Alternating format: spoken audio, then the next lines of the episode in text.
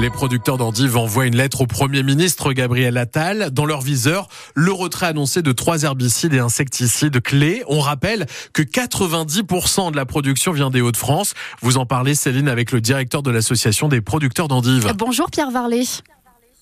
Bonjour. Quelle réponse avez-vous reçue euh, de Gabriel Attal à votre courrier qui nous est parvenu, nous, il y a une semaine? À ce jour, euh, nous n'avons reçu aucune réponse de la part de, de, ces, de ces services. Vous vous attendiez à ce silence? Ah, mais euh, on espère que euh, les services du Premier ministre ou ceux du ministère de l'Agriculture sont en train de, de préparer une réponse et qu'ils pourront venir euh, apporter et rassurer les endiviers euh, de, notre, de notre pays euh, pour que, leur apporter la visibilité Mm. nécessaire pour euh, continuer à, à envisager de produire des endives. Pierre Varlet, ce sont les États membres de l'Union européenne qui ont décidé du retrait de ces trois pesticides en fin d'année dernière. Quelle marge de manœuvre reste-t-il exactement au gouvernement français?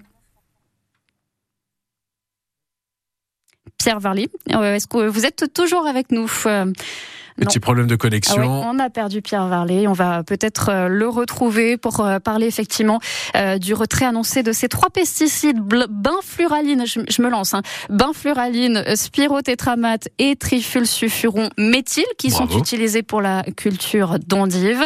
Est-ce qu'on a retrouvé Pierre Varlet? Non. Écoutez, on va essayer euh, de l'appeler euh, peut-être pour continuer euh, cette interview sur francebleu.fr. Donc, et on rappelle quand même sur France Bleu, pardon, on rappelle quand même la question qu'on pose aussi aux auditeurs auditrices de France Bleu Picardie ce matin.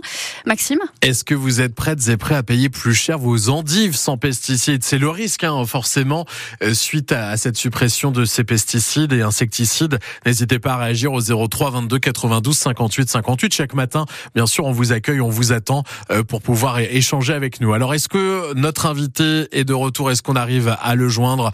Euh, Pierre Varlet, on n'a pas On a de quelques Pierre difficultés. Varlet. Non, non, oui, difficultés. Et ben, ce qu'on va faire, c'est qu'on va faire une petite pause. Non, Pierre Varlet est de retour. Euh, Pierre, vous nous entendez? Oui, oui, très bien, excusez-moi. Euh, Je vous rappelle que vous êtes Pierre directeur de l'association des producteurs d'endives et on continue bien sûr cette interview. alors je vous demandais justement, euh, euh, je vous posais cette question. Ce sont bien les États membres hein, qui ont décidé du retrait euh, des trois pesticides en question. Euh, quelle marge de manœuvre donc reste-t-il au gouvernement français? Oui, je disais, euh, la marge de manœuvre, ça ne peut être que les, services du ministère ou des ministères concernés qui, qui ont la réponse. Euh, Nous, euh, on constate qu'il y a eu un vote euh, en novembre 2022 à, au- à la Commission européenne, que les trois pays producteurs de- d'endives, que sont la France, la Belgique et la Hollande, euh, avaient euh, un poids de vote euh, à la hauteur de leur, leur population. Euh, donc, euh, la France a voté contre euh, le, le maintien de la molécule qui est utilisée 50 ans euh, pour produire des endives. Euh, Belgique et Hollande ont voté euh, pour le maintien. Et Donc, pour cause tout de même, Pierre Varlet, excusez-moi, mais il y a un risque sanitaire évident pour l'homme, un risque de pollution pour l'eau trop élevé, c'est ce qu'ont jugé les États membres, hein, pour justifier de ce retrait.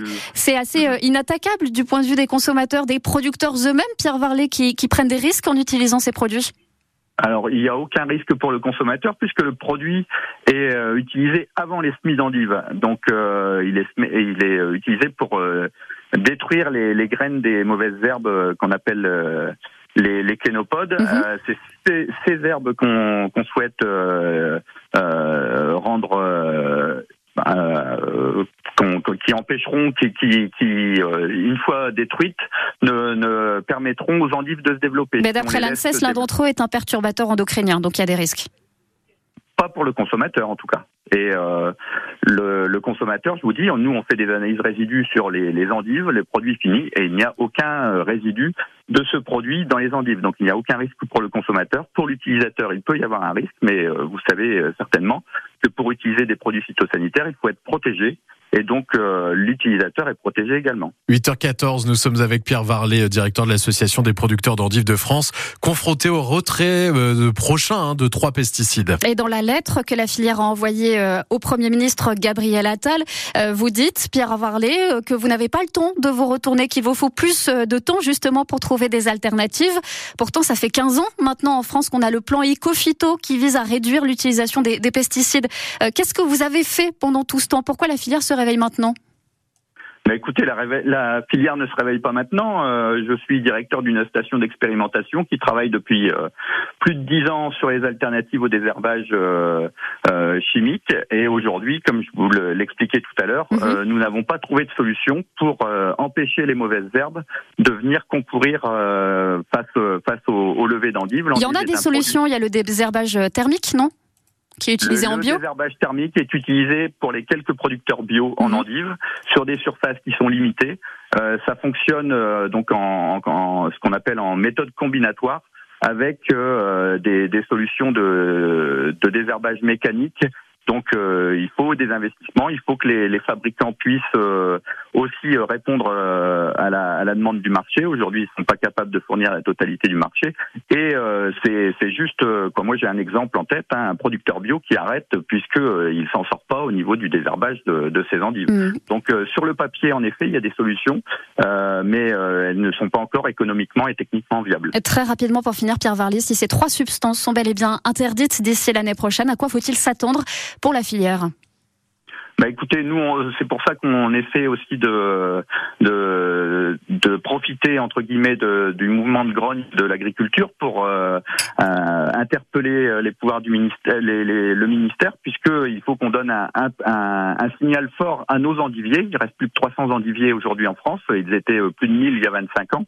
On a divisé par deux la, la capacité de production. Et la mise en place du, plan Ecofito, justement, qui a été annoncé suite au, au mouvement de colère, ça vous satisfait ça, ça n'aura aucun impact puisque Ecophyto, ce sont des, des indicateurs. Euh, donc, c'est diminuer l'utilisation de produits phytosanitaires. Si euh, l'objectif euh, Ecophyto est atteint en interdisant des matières, des, des matières actives, on risque de, mm. comme je le disais tout à l'heure, de supprimer euh, des productions. L'endive, c'est une toute petite production. On mm. n'intéresse pas grand monde au niveau investissement. C'est pour ça aussi qu'on a des on a des difficultés à trouver des alternatives aux méthodes traditionnelles. Pierre Varly, je rappelle, vous êtes le directeur de l'association des producteurs d'endives en France. Merci beaucoup d'avoir répondu aux questions de France Bleu Picardie. Bonne journée. Au revoir. Une interview que vous pouvez réécouter sur euh, notre site francebleu.fr. Il est 8h17.